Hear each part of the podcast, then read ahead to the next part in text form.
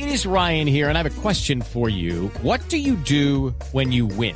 Like, are you a fist pumper? a woohooer, a hand clapper, a high fiver. I kind of like the high five, but if you want to hone in on those winning moves, check out Chumba Casino. At ChumbaCasino.com, choose from hundreds of social casino style games for your chance to redeem serious cash prizes. There are new game releases weekly, plus free daily bonuses. So don't wait. Start having the most fun ever at ChumbaCasino.com. No purchase necessary. BGW. Void were prohibited by law. See terms and conditions. 18 plus. Hola, yo soy Camila Zuluaga y esto es La Intérprete.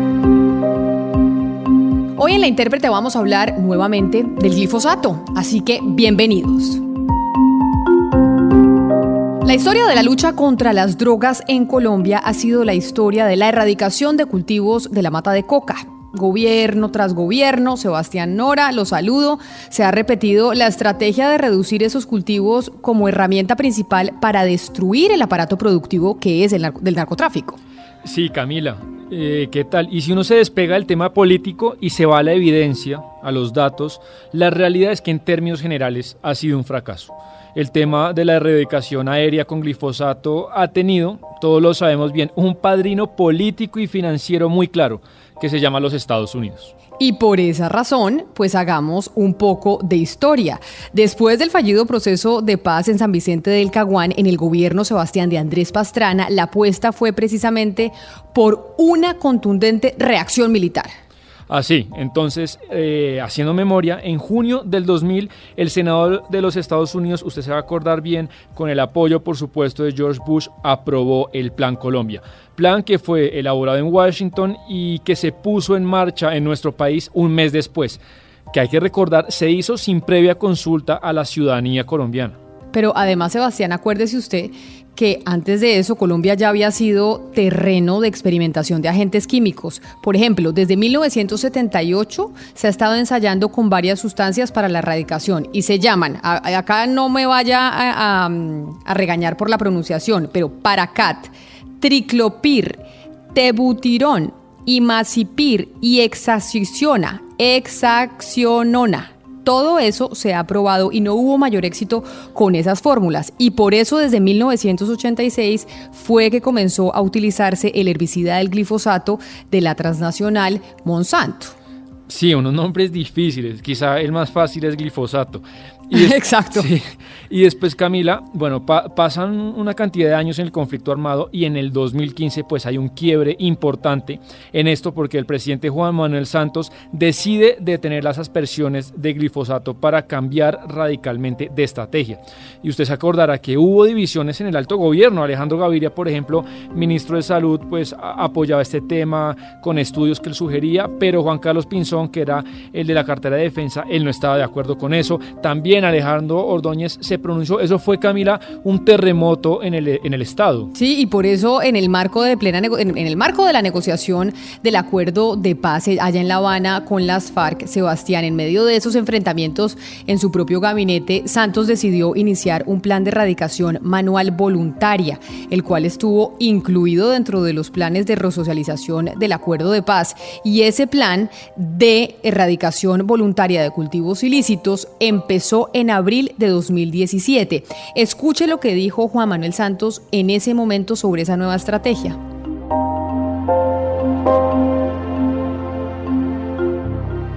La única forma efectiva y duradera de combatir los cultivos de hoja de coca en nuestro país es mediante procesos de, procesos de sustitución voluntaria que ofrezcan oportunidades a los campesinos en la economía legal el mínimo nivel de resiembra en las hectáreas sustituidas voluntariamente certificado por la ONU así lo confirma. Y segundo, sería un error retomar la aspersión con glifosato, no solo por las razones de riesgo para la salud y el medio ambiente ya conocidas por esta Corte, sino porque es una estrategia que ya demostró su ineficiencia. Así es, Camila. Y digamos que más allá de cuál debe ser la estrategia, yo creo que sí lo que nos preocupa es cómo se entregaron eh, las hectáreas de coca, que crecieron mucho eh, después del gobierno de Juan Manuel Santos, que las recibió en 40 mil hectáreas al año y las entregó en 160 mil al final de su gobierno. Y ahí, Sebastián, pues eh, por el aumento de los cultivos ilícitos, pues se empezó a utilizar eh, glifosato. Pero después de que se empezó a utilizar, aumentaron las denuncias y las sospechas sobre el peligro que supone la aspersión aérea con este químico. De hecho, la Corte Constitucional decidió en el 2017 suspender el uso del glifosato. ¿Por qué? Porque el fallo sostiene que para reanudar el glifosato se tiene que adelantar una, una investigación científica que de forma objetiva y concluyente demuestre ausencia de daño para la salud y el medio ambiente. Y desde ahí el país está encallado y dividido en este debate, porque la Corte dice tienen que demostrar que el glifosato no es peligroso para la salud. Sí, desde ahí no hemos avanzado porque, bueno, gana Iván Duque la presidencia. Y él y su partido, el Centro Democrático, usted sabe que han sido grandes defensores de este herbicida y piensan que es fundamental para reducir el fortalecimiento de las bandas narcotraficantes, pues que tienen azotadas a varias regiones del país y digamos que e-, ese es el debate en el que seguimos hoy en día. A finales del 2018, Sebastián, quien fuera el ministro de la Defensa de Iván Duque, quien era el señor Guillermo Botero, pues estaba asistiendo a un debate de control político en la Comisión Segunda de la Cámara de Representantes. Y ahí es que esto que dijo el ministro generó gran polémica. Acuérdese que dijo el ministro Botero que él iba a defender el glifosato a título personal.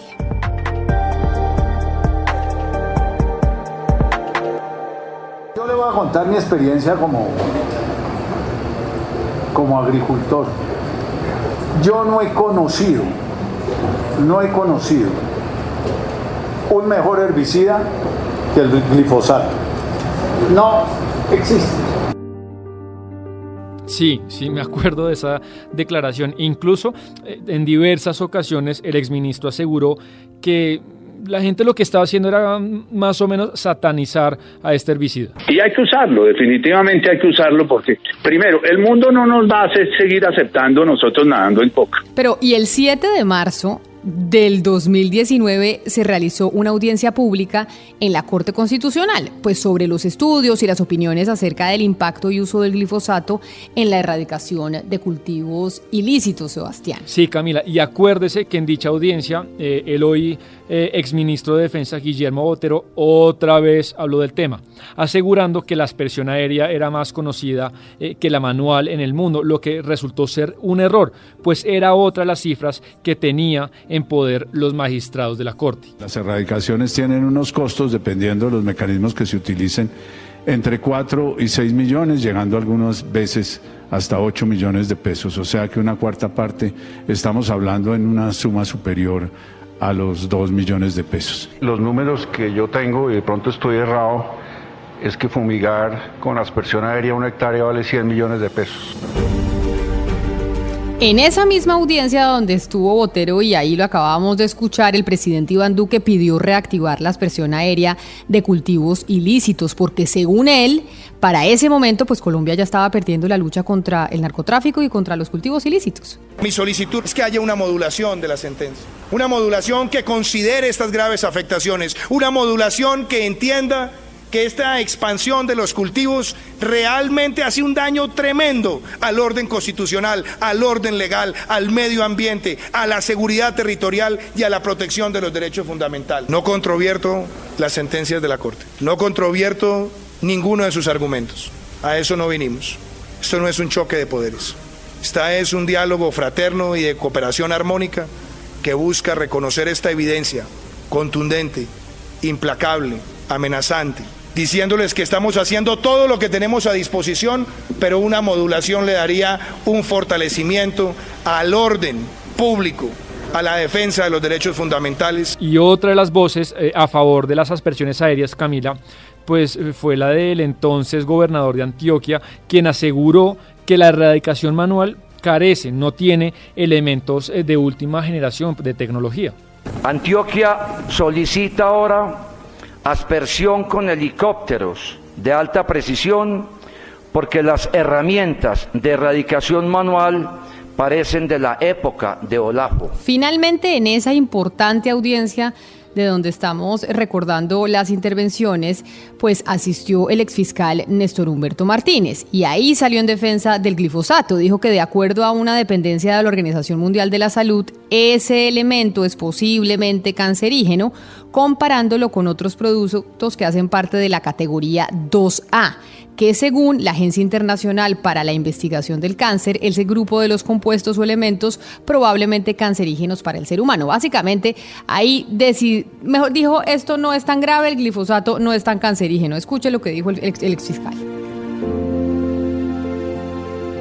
Los colombianos tenemos que saber que en esa categoría 2A están las carnes rojas, están los sprays para el cabello, están los esteroides, está el aceite de uso de cocina, respecto de los cuales productos de la canasta familiar nadie ha hecho, por razones de dogma e ideológicas, uso del principio de precaución.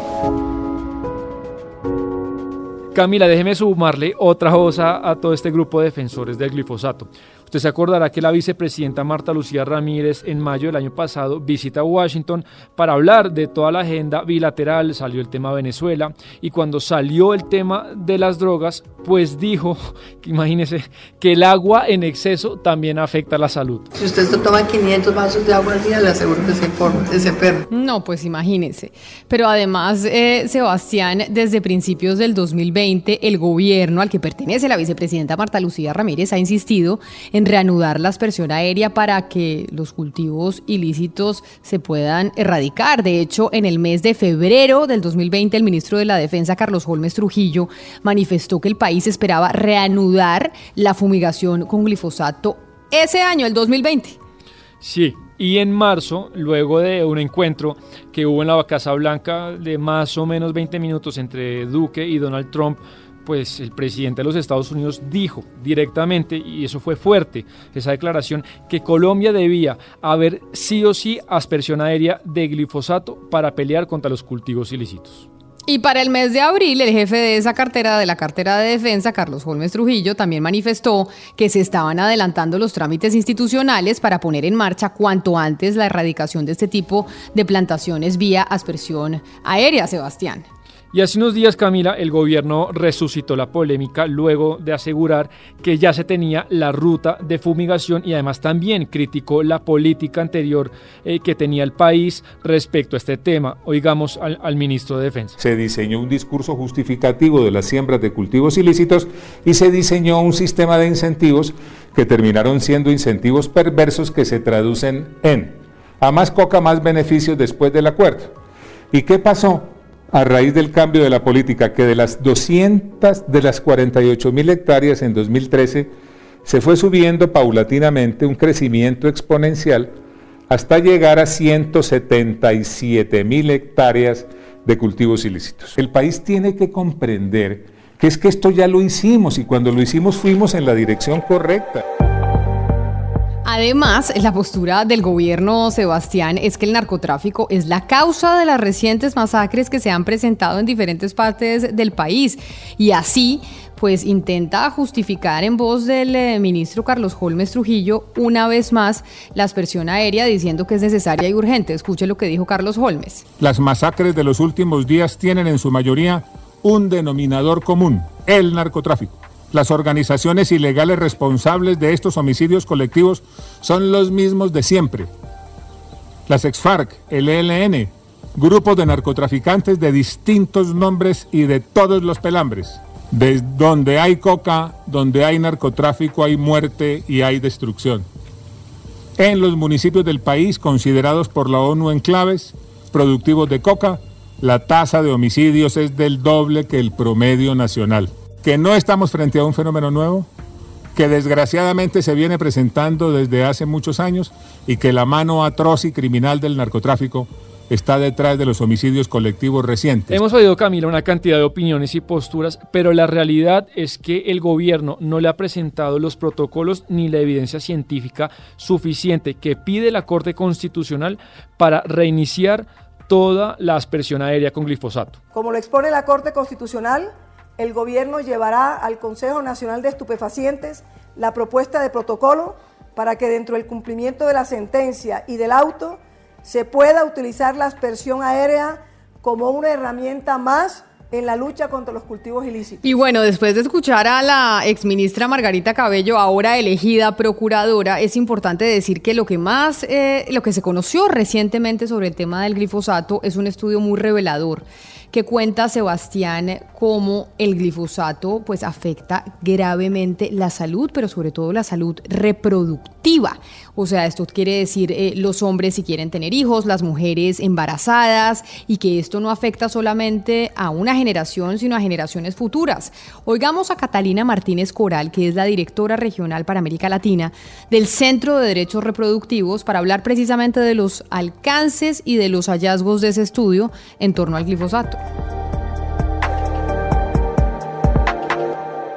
la universidad lo que hizo eh, fue utilizar una metodología de, revisión sistemática, es decir, que ellos revisaron todas las investigaciones disponibles sobre este tema a través, pues, por, supuesto, de un proceso, un proceso riguroso que respondía a una pregunta específica. La exposición de glifosato, directa o indirectamente, inclusive si no han sido eh, eh, directamente alcanzados, pero han bebido agua que ha sido alcanzada por, por las aspersiones, por ejemplo, entonces si esta exposición al glifosato puede tener un impacto en la salud reproductiva humana. Entonces, con base a esta pregunta, ellos en una base de investigación muy importante que tienen a nivel mundial, se les empezaron a arrojar diferentes investigaciones que existían sobre el tema y ellos hicieron una escogencia de unos estudios que no tuvieran conflicto de interés, que fueran principalmente producidos por universidades y que conclusiones muy categóricas, precisamente sobre afectaciones, como tú muy bien lo decías, a la, sobre la fertilidad humana, ¿no? Efectos sobre el embarazo. Así que como podemos ver, la discusión sobre el glifosato no está cerrada. El gobierno es cierto, como lo hemos eh, evidenciado hoy en la intérprete, Sebastián está listo para empezar, dicen ellos, pero pues eso está parado porque la Corte Constitucional eh, dijo que tenían que tener evidencia suficiente de que no hacía daño a la salud y todavía estamos a la espera de esos eh, estudios e investigaciones concluyentes. Y a mí me parece, Camila, que este es un ejemplo como muchos otros en que el gobierno se empecina, se encalla en discusiones en que, en que está, tiene las de perder, porque fíjese, tiene el Congreso en contra, la ciudadanía en contra, un poco la Corte en contra, y vamos a ver quién gana las elecciones en diciembre en los Estados Unidos o en noviembre, porque si gana el Partido Demócrata, pues yo no creo que vaya a apoyar al gobierno en este, en este tema.